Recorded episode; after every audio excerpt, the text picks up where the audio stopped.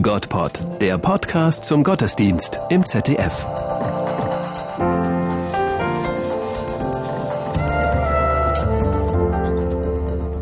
Drei geschnitzte Bilder gehören zum Dom. Sie waren Teile eines gotischen Altares. Wo der ursprünglich stand, wissen wir nicht mehr. Heute sind die drei erhaltenen Bilder für uns Betrachter günstig in Augenhöhe angebracht. So laden sie ein zum Verweilen und Entdecken. Eines der Bilder stellt die Herabsendung des Heiligen Geistes dar. Ein anderes die ergreifende Verehrung des Christuskindes durch die Weisen aus dem Morgenland. Und schließlich zu sehen die Geburtsszene im Stall von Bethlehem. Um 1470 hat ein begabter Bildhauer es vermocht, über den reinen Altarschmuck hinaus eine Einladung an uns zu gestalten. Mit dem Künstler dürfen wir überraschende Aspekte des Heilsgeschehens entdecken und auch einen Blick in die Glaubenswelt jener Zeit tun. Zunächst zeigt die Krippendarstellung längst Gewohntes. Maria, das Kind, Josef, einen Hirten mit Herde, einen Esel und den Ochsen. Verwunderlich jedoch ist, dass Josef vom Kind abgewandt dargestellt ist.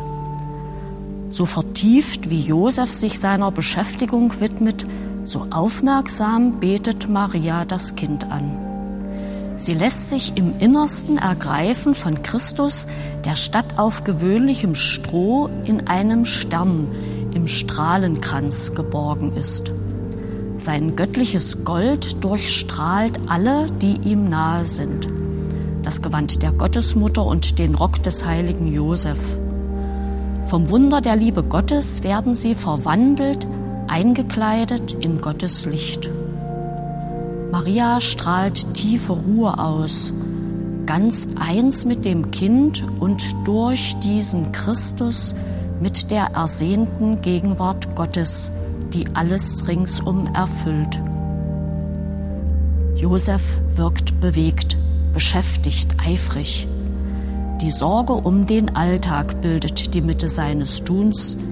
Er kocht über einem Feuer. Der Künstler sieht in diesem oft tristen alltäglichen Tun Gottes Wirken. Gottes Engel sorgt mit dem Blasebalg dafür, dass das Feuer brennt und Josefs Werk vollendet und geheiligt wird.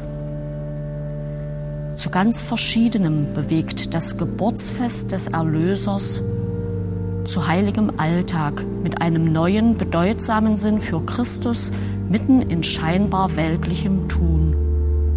Zur tiefsten Bewegung des Herzens in staunender, ergriffener Anbetung.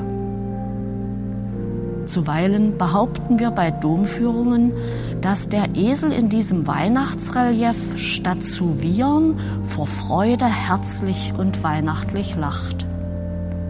Aber vielleicht ist er doch eher ein Verkündigungstier.